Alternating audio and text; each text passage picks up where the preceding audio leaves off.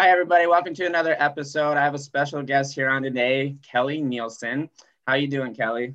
I'm good, thanks. Kelly is known as a grief guru because she has gone through some very difficult times in her life, and she has been motivated by these times in her life to inspire others on how to overcome these grief moments. So, Kelly, can you tell us a little bit about how you overcame these things and what you're doing now today to help others? Yeah, absolutely. Well, the reason, you know, I do the work that I do is that I've encountered grief in significant fashion and actually grief initially had its way with me. And that's those are the folks I so I understand that it's a very real thing. And in my opinion, we don't have a lot of tools and help and and most importantly examples of people who have overcome grief and are living, you know, amazing, joy-filled lives. And so we need more of those examples. And so in my own personal story, you know, I came to faith about 12 years ago at age 30. Um, and when I was 39 years old in 2017, my mom committed suicide and it devastated you know my family. It shook me to my core. It it had me it was a crisis of my life and a crisis of my faith. You know i i really honestly didn't know if god was even real. I was like how can this happen? I just i questioned everything to my very core. And i did go looking for help in in the church and in support groups and in a lot of places. And because of the nature of my mom's passing and all the details around it, I just found that a lot of people couldn't relate. A lot of people were very, it was kind of too big for a lot of people. And I didn't find a lot of folks who had help or support. And so um, the way I describe it is grief kind of had its way with me for about seven or eight months. I just was existing, is the only way to describe it. Um, I was going through the motions of life, but I definitely was not living. I was um, just filled with sorrow. I remember the sadness and sorrow being so heavy that I thought it was going to swallow me whole. Like I remember laying in bed at night and feeling the physical weight of it and just expecting my bed to open up and swallow me. And I feel like people don't talk about that. You know, nobody well a we don't talk about grief in general right? It's like this taboo subject that people don't want to talk about and we definitely don't talk about the physicality of grief and all the things that come with grief and grieving. And so i was blindsided and disoriented and i feel felt um, ill prepared and ill equipped to deal with the loss of my mom. Hmm. Um, and like I, I, was in a ministry position and a leadership position, I actually had to step down because I was not in the frame of mind to be leading anybody. It really um, was devastating to my life. And thankfully for me, uh, through a chance or God encounter, you know, we don't believe in chance encounters, but a God encounter, I I heard a speaker um, who had survived the Rwandan genocide share at a conference. And she shared her horrific story of just massacre in her country and being hid away in a bathroom for 90 days with eight other women and surviving that but but not only just how to even physically survive that ordeal but then the process that the lord took her through to heal her and, and help her walk through forgiveness and healing and restoration. And I saw for the first time since my mom had passed, I saw someone who who was walking in joy, who who had what I wanted. And so it broke hopelessness off of me. You know, I I saw someone who was healed and whole. And so I decided in that moment um, that I would figure it out. If it took me the rest of my life, if she could do it, I could do it. If God would do it for her, he'll do it for me. He's no respecter of persons. And so I just sought the Lord. I got in the word. I got, you know, I started learning about neurology and how our bodies work and all the different ways that grief affect us. And I started just paying attention and taking notes. You know, I made myself my own test case of what what was helpful, what was not helpful. I mean, everything from the food I ate, the music I listened to, everything. And I began to start to learn how to recover from grief. Um, and I'm thankful that I did. You know, God was very much a part of that process and giving me steps and tools along the way. And and uh, I started to feel back to myself again. And thankfully, you know, I did when I did because a year and a half after my mom passed away, my son died of a drug overdose and uh, this time grief came in and obviously any parent who's lost a child that's it's horrendous you know the pain wasn't any less Uh, but this time I had tools in place. I had mu- developed some muscles and skills that I used. And so my my mourning grieving process was like night and day different. And that's when I realized this needs to be shared. These are skills that are available that can be learned. These there are there are things that can help you grieve well, and there are things that can hurt you or cause you to stay stuck. And i really feel um, mandated almost to share this with people to let them know that they don't have to just because you go through trauma or experience significant loss your life doesn't have to be over. You can reclaim your life. You can walk in healing. You can still enjoy your life. You still can expect good things. All of these things are available to you. And so that's what i've been doing um, ever since. Uh, my my son passed away july 8th of 2018 um, so uh, ever since then, I've been sharing his story and this story and helping equip people um, to learn how to recover and just love their life again. Yeah. Well, it's very remarkable the things that you're saying with the things that have happened to you. We don't see a lot of people have this joy with the events that have gone on in your life. And I think something that you have said that really speaks to a lot of us is there's this example from that lady from Rwanda that really helped you see that there is light at the end of the tunnel. And i think that's exactly what you're doing for a lot of people is you're showing people that have had some very very difficult times that there is light at the end of the tunnel just like this lady from rwanda. And you and dr darlene who i had on my podcast last week mm-hmm. that really came from a perspective that really relates to us and really helps us. And something i want to dig into a little bit here is you said that you know your son is in heaven quentin and I know mm-hmm. people that have had, you know, difficult passings with their children. How do you know mm-hmm. that Quentin is in heaven? For a lot of reasons, Quentin um, Quentin knew the Lord. He actually had a very close relationship with the Lord. So Quentin um, received salvation and was baptized, and you know was active in his church. He went on mission trips. I mean, he he actually had a couple open visions from the Lord. Um, he had a very close relationship with the Lord, so much so that he was, you know, because he battled addiction, right? And he wanted so badly to be able to overcome addiction, and he would wrestle with it, and he would wrestle with the Lord. And so I just know, I know that I know that I know, you know, based on my conversations with him and the way he would talk about the Lord and the way we would talk about the Lord and the Word together, you know, that um, that he had received him as his Lord and Savior, and that actually I haven't shared this story in a long time. Like uh, two weeks before he died, he was working as a PCA, a personal care attendant in like a group home, and he had asked permission to bring the the guys in the home to a church service. So he brought like three or four guys um, to a church service um, a couple of weeks before he passed away. So um, I have the assurance of that, and I'm so thankful for that.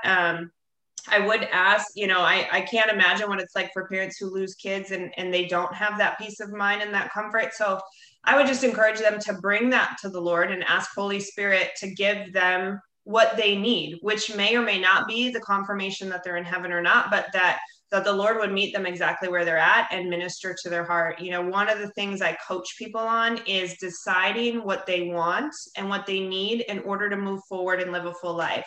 And one of the places you can get stuck is the want or need for answers. You know, if answers, be it whatever it was, if answers around the circumstances about how they passed, if answers around, you know, are they in heaven, are they not? If, if that answer is something that's keeping you stuck, you really need to like contend with that and bring that to the Lord and ask Him, because you may need to lay down um, your need for answers in order to receive peace you know, That's God's right. word promises us that. God's word promises us the peace that surpasses all understanding. But it's been my experience that if you want to ask to receive that, you need to lay down your right for answers or justice or sympathy or some of the other things that we may feel entitled to when we've experienced loss. Mm. Those are some of the traps that um, people can get stuck in. And the only reason I know this is I got stuck in yeah. every one of those traps. When my mom passed away, um, you know, there were a lot of circumstances around her death, a lot of questions, and I wanted answers and I wanted her name cleared and I wanted justice for the people that were involved. And I was, you know, I was this close to going to the media and just blowing the lid off this whole thing. You know, I was gonna sue the hospital system and sue, you know, the county. And I had to get with the Lord and say, is this something that's good for me? Is this something that you're asking me to do? Is this a fight that you have called me to fight? Because we only have the resources that God calls us, you know, for the things he calls us for. If he hasn't called you to do something, he's not obligated to equip, resource you for it. And so at the end of the day, I just realized God was not asking me to fight that fight. And I did not have the financial or emotional resources to take that on. So I laid that down. And that was a huge part of receiving peace and being able to move forward. Well, thank you for that answer. I just really believe hearing you, how you answer that question really shows how much you've really allowed God's love to help you and empower you to overcome all these difficult things. I mean, to put it simply, the proof is really in the pudding. Like you truly know like yeah. what it takes and, and how to overcome these things and it's and it's clear in your answers. I find that very inspirational. And something I just want to tackle a little bit here is you've been through some very difficult times that you discussed but um, from your perspective, some people feel as if their grief isn't, you know, bad enough to consider it grief. Is that a true mm-hmm. thing or a misconception?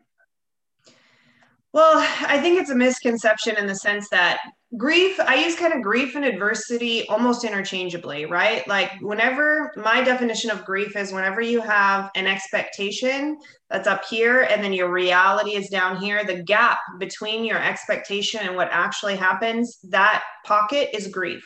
Mm. And how you contend with that determines how efficiently you're going to move forward. So you could have grief, and a lot of people right now, COVID and everything else, people are grieving we're grieving weddings we're grieving you know that we can't go out and see people we're grieving you know graduations and all these things. We're having to grapple with what we thought the way something was going to go and then the sharp left that it took. You know people who experience loss of limb or divorce or the ends of relationships those are all examples of grief right? And just like with adversity the biggest thing that you've tackled is the biggest thing that you've tackled Mm. So it's all relative. You know, I I laugh sometimes. I don't laugh, but like when you see someone and they they lose a pet and they're just beside themselves.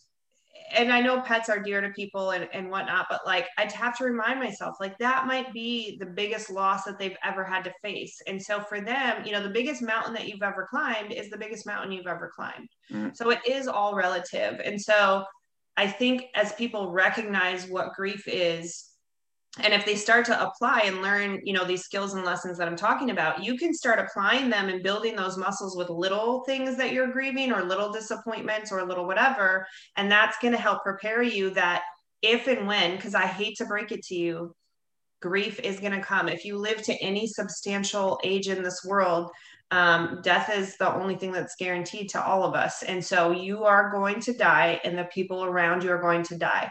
And even saying that, I know that people that are listening right now are like cringing or ch- turning the channel or whatever, because nobody, it's for most people, it's their biggest fear, one of their biggest fears. And they just would rather not think about it. But I'm here to tell you that if you would face that and recognize it and and not like in a morbid way prepare but just prepare yourself that like at some point you're going to have to navigate losing someone you love. And the more you're pre- prepared the easier it's going to go when it actually does happen. So you might as well just accept it and um, be ready or as ready as you can be.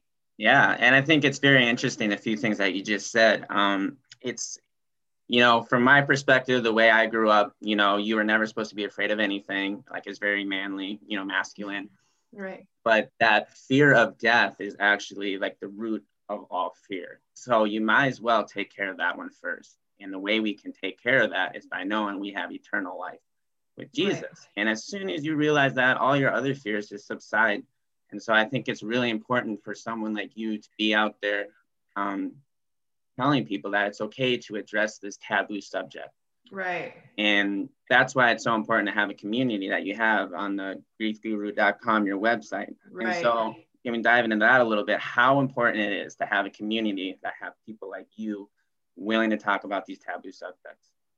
Oh, it's so huge. Like we have a lot of um, room to grow as it relates to talking about grief and making society in general and friends and family comfortable with talking about grief. But yeah, your community and if you're the person who's grieving, the per the place you choose to get support and the community you surround yourself with is vital. It is so vital. And and I think I've shared these stories before. You know, I went to support groups.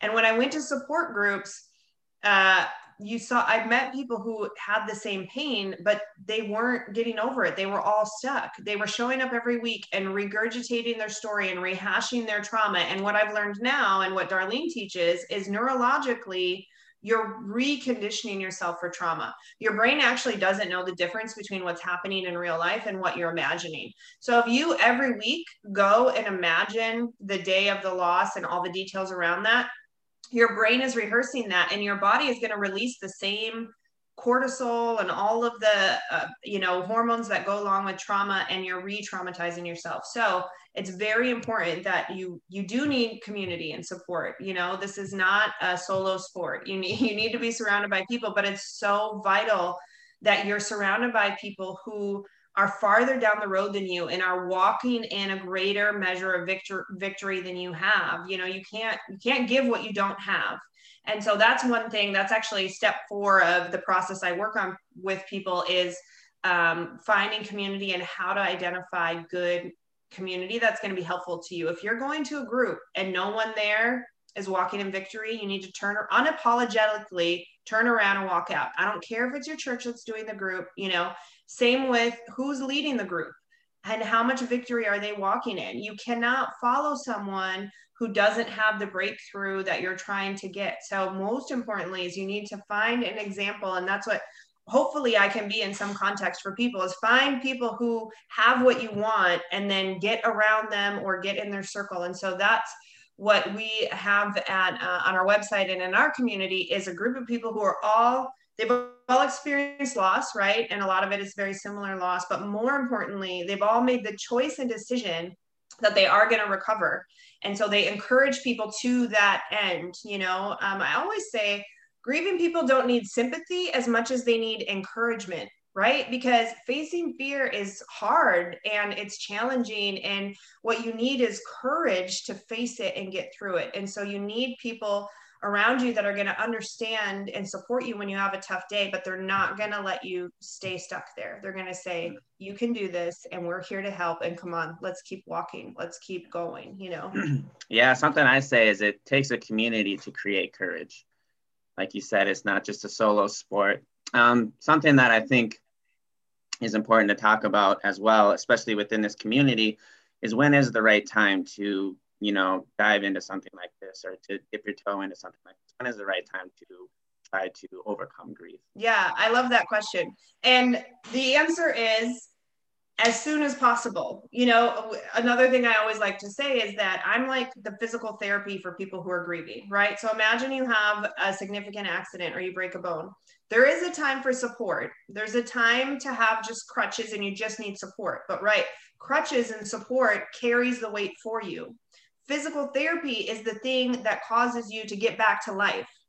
And if you've ever been through a surgery you'll they'll tell you they want you up out of the bed as soon as possible. Like they try to get you moving and using those muscles and using the ligaments and and putting the the parts that you just hurt back into practice as soon as possible because your your recovery is going to be quicker and you're going to be stronger. Now is it pleasant? No. You know do you want to do it? No. But so I always tell people, and I'm not, please don't hear any sort of shame or condemnation. It's a very personal journey for everyone. So only people know for themselves how long of a time they need for just that support and like, you know, resting. A lot of people experience shock and you have to, you know, kind of get yourself out of that super intense, you know, beginning phase.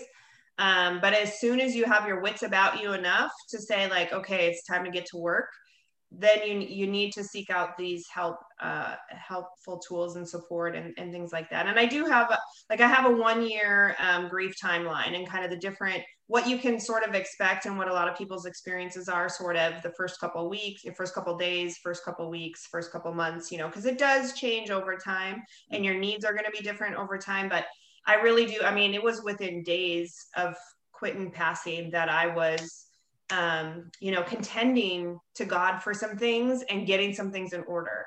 um, because one of the gifts, if you'll allow yourself to receive it when something like this happens, is radical clarity. Like I have never in my life, like the days after Quentin died, just everything became crystal clear. Like I just knew what mattered and what didn't, and you know what I was going to do for the rest of my life. And so I just seized that and started going forward. Uh, yeah, and I think you know something I wanted to talk about as well is what if you're someone that had a traumatic event early in their life and they thought they've dealt with it, but maybe they haven't, and they're you know quite a few years older. Does mm-hmm. this community still relate to them? Yeah, I mean, we have a grief is one of those things that if you don't deal with it, it's not going anywhere. It's just going to hang out, you know. And there's a lot of different ways that people think that they're dealing with grief. They're not really dealing with it, they're coping with it, right? So, mm-hmm. one of the ways people do that is to get really, really busy and they just fill their calendar with so much stuff that they're moving so much that they they don't think or process it and so then life has its way and they find themselves sitting still you know and then all of it comes up because they finally stopped moving you know um, so it is a little bit of an art and a science to know how to keep yourself moving but also make room to process it and yeah i get folks that um, have lost people a long time ago and now it's coming up for them they realize they never really processed through it um, as well as people who are kind of fresh going through it you know in the moment Hmm. Yeah, and so this next question you could probably talk about it all day. In fact, you wrote about it in your book. But uh, you're not crazy. You're grieving. That's your book. Um, your relationship with God. How has this helped you from the very beginning of it to the very end of it, and how it has changed and evolved in certain moments? Yeah. So, um, as I shared a little bit earlier, I was walking with the Lord. I mean, I didn't grow up with a Christian faith, so it's not something that has been with me since I was a small child. I came to faith at age 30 and actually had the honor and privilege of leading my mom to the Lord. It's one of the things that I'm most thankful to be able to participate in. Um, but I would have said, and I did say, in fact, before my mom died, you know, I love the Lord implicitly. I trust him with everything. I mean, I was working in ministry at, you know, faith based nonprofits and doing fundraising and going on mission trips and doing all these things. Right. And, mm-hmm. and I, um, I really thought that I had an unshakable faith. I thought that I trusted the Lord with everything. And then this happened and it turns out i didn't you know i my weakness was exposed like my lack of faith was exposed. And that's why i encourage people um, that we really i understand is it Paul that when he talks about your faith being tested, you know, why are you surprised when trials and perseverance and when things come? Because our faith must be tested. We should actually encourage and welcome the test because it's impossible for you to know what kind of faith you're actually standing on until it's tested. You can think you can have a tire and it can look great and sound, but until you put that thing on a car and try to drive, you have no idea actually if it works or not. And so, um, I'm not happy for the manner in which my faith was tested, but I'm so thankful for the test because I realized I did not have um, as solid of faith as I thought. And I was very angry at God and um, didn't talk to him, couldn't go to church, couldn't open the word. I felt betrayed and bamboozled, and like this whole thing was just a hoax. And I had to wrestle with that. And and then when I did get around to talking to God, I kind of let him know what was up and that I would be, you know, like he had let me down, he had betrayed me. And so I'm going to, you know, I told him I'm not going to tithe for a year and kind of dictated my terms to him. And he he's such a gentleman. He never pushed, he never he never scolded, he never reprimanded. You know, he he could have said, "Oh, I'm God. Who are you to talk to me like that?"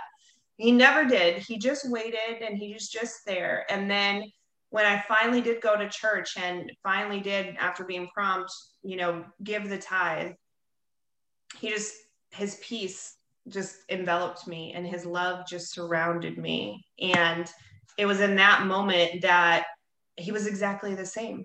You know, he was exactly the same God and Jesus that I had always known, that I'd always experienced. The experience was exactly the same. And it was then that I was like, oh, he is the same yesterday, today, and forevermore. He's the same whether my circumstances are good or bad. He's the same whether I understand or not. He's the same whether I, you know, am pitching a fit or not. Like he is unchanging. He is, he became in that moment the only safe place for me to run you know, with everything else that was so confusing and overwhelming, like he became my sanctuary. He became my refuge. I, I trust, began to trust him above everything else in that moment. And I'm so thankful for that because that is now the faith that I stand on and operate from. That is the faith that when my son passed away, I didn't, you know, I didn't, I didn't have to come to him with all those questions and problems and whatever. I just trusted him. I just somehow, I don't, I still don't understand it. I don't understand.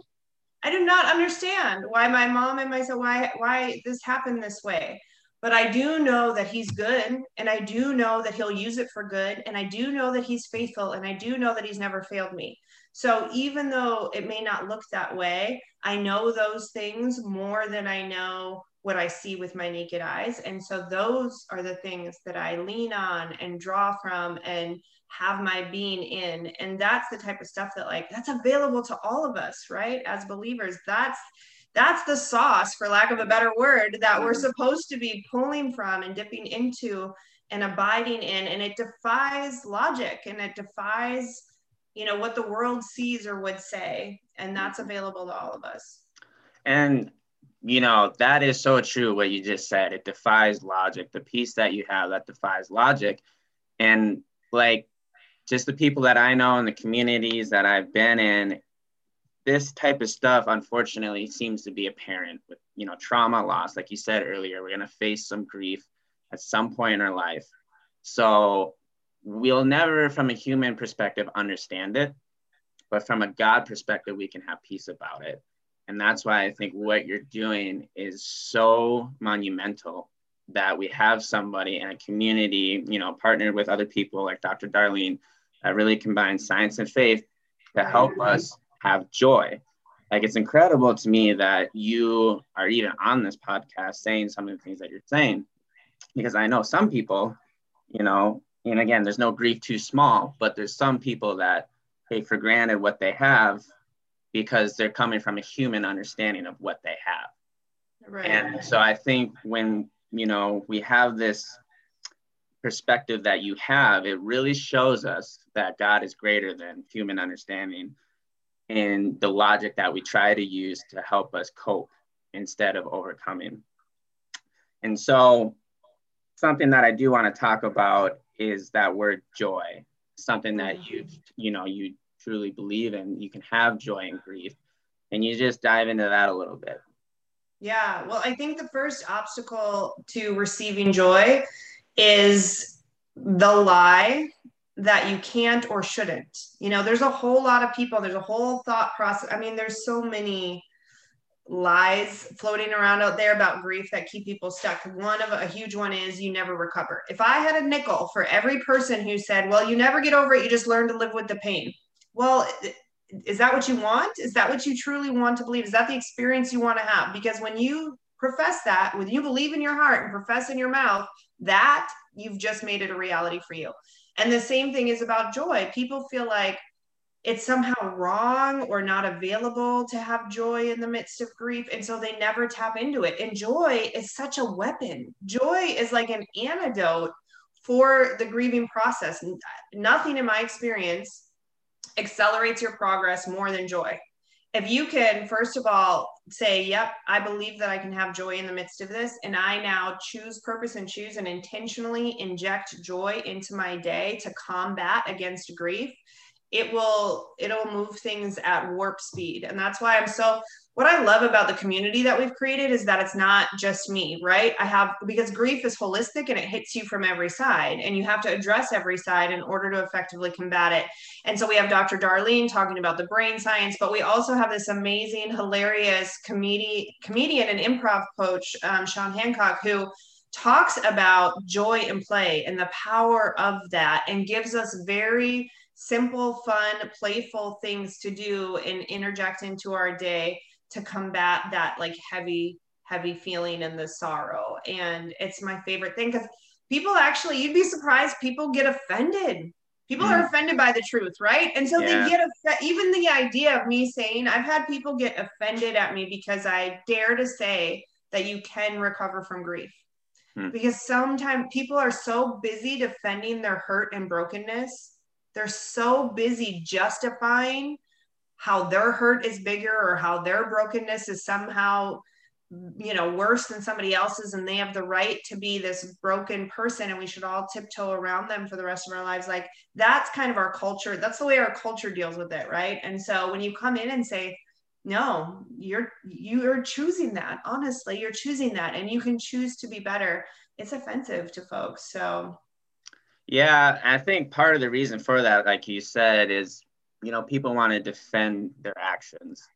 And so they use this as you know a way to defend you know maybe not necessarily overcoming this difficult task. Um, so i think when you present a different side of that it really affects them. And we see that in the world a lot in many cases and in, in, many forms. And so i think your commu- your uh, you know your community with comedian really brings this opposite we call it cognitive dissonance but this opposite belief that you can have joy and grief that really you know hurts the mindset of i have to stay in this mode. Right. But i think it's amazing that you have this community that has you know all these aspects that really help people and show people that hey again you know was this difficult? Yes. Does it absolutely suck? Yes. But life doesn't have to suck anymore. Like life we can use things for us and that's right. why I think it's so amazing when the Bible says our greatest weaknesses, God will take them and make them our greatest strengths. And I really see that in your testimony, which I think is unbelievable. Hmm. Well, thank you. And I, one of the things that I've learned through all of this is, is it's not all good or all bad. You know, I kind of view life and our experience as a symphony, and it's the high notes and the low notes that give it its texture, that give it its like momentum and everything. And so we shouldn't ever just be striving for the high or pretending that the low doesn't happen, but they happen simultaneously a lot of times. Like i find at times like some of the most amazing things in my life are happening right at the same time as really awful things in my life are happening. And it's that tension right? It's the it's the delicate dance of not just pretending and it's all great and hiding the bad because that's mm. not good right? But the other extreme is letting the bad overshadow and mitigate the good. And that's not good either. So the thing is, how can you be real and honest about what's hard and difficult in your life and at the same time celebrate and embrace what's good and amazing in your life? And if you can do that, like you're set. Like if you can do that, you will find a balance to living and a peace and joy and, and, a, and a way to just go through that. That's pretty solid. So yeah, that's a, you know, yeah, what you just said was great because I found myself doing that. Like I never wanted to be sad or depressed because then that meant like I was weak or something, like or you know I wasn't happy, right? right? But it's weird when you actually just allow yourself to address it in the right way with grace. How much you know finding the answers in those moments really do propel you, like you said, to have this balance to life, this even keel. Um, well, a couple of things that I just want to ask is what like for me writing is something that just has made my world you know so much better. Is there something like writing for you that's really helped you um, you know find balance in life?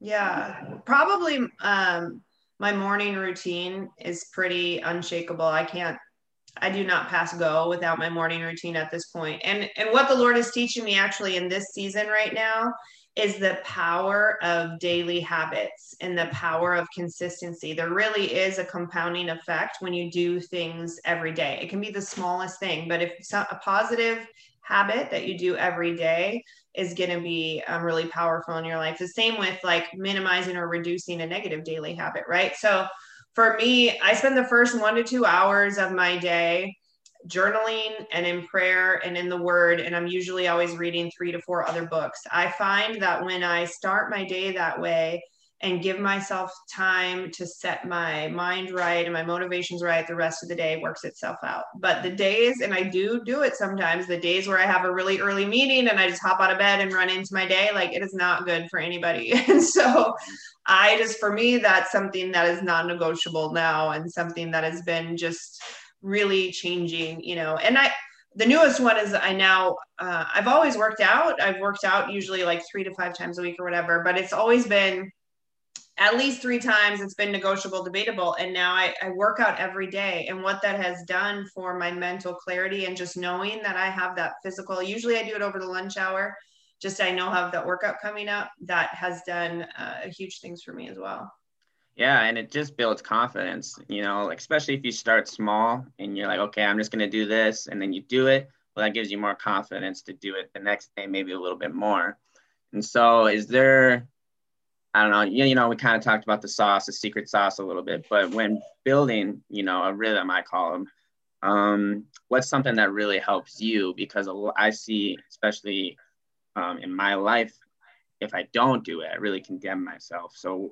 is there something that helps you if you don't do it, um, get back to it in a, in a good way? Yeah, one of the things that I've um, discovered is the books that I'm reading or not reading. Like whenever I find myself getting in a slump, every time it's I can pinpoint that, oh, I'm not reading. If I'm not reading things that are challenging me and encouraging me, it's really easy to just get in like veg out and not really do anything. You know, um, our minds, it's just like a diet, right? You can't just either not eat anything or eat a bunch of junk and expect to feel great. You know, you have to have your vegetables and everything too. And so like if I'm reading not only just the word of God, but but books and from authors and coaches that challenge me and encourage me to do better, like that is usually the most surefire way to keep me on my path. That's why my morning routine is the morning routine that it is.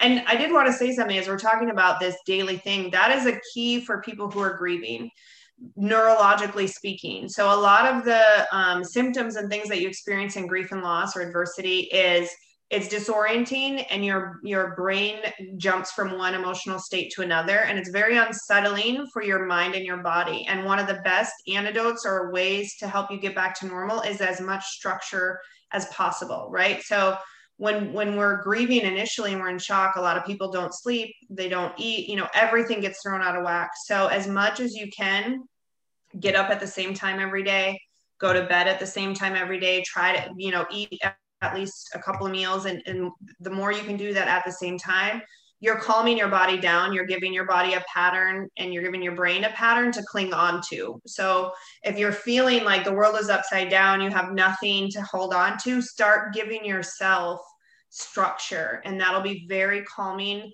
um, to your brain and body and then that you'll find that your cognitive thinking and your ability to make decisions and your ability to even have the motivation to want to try to get better will come back.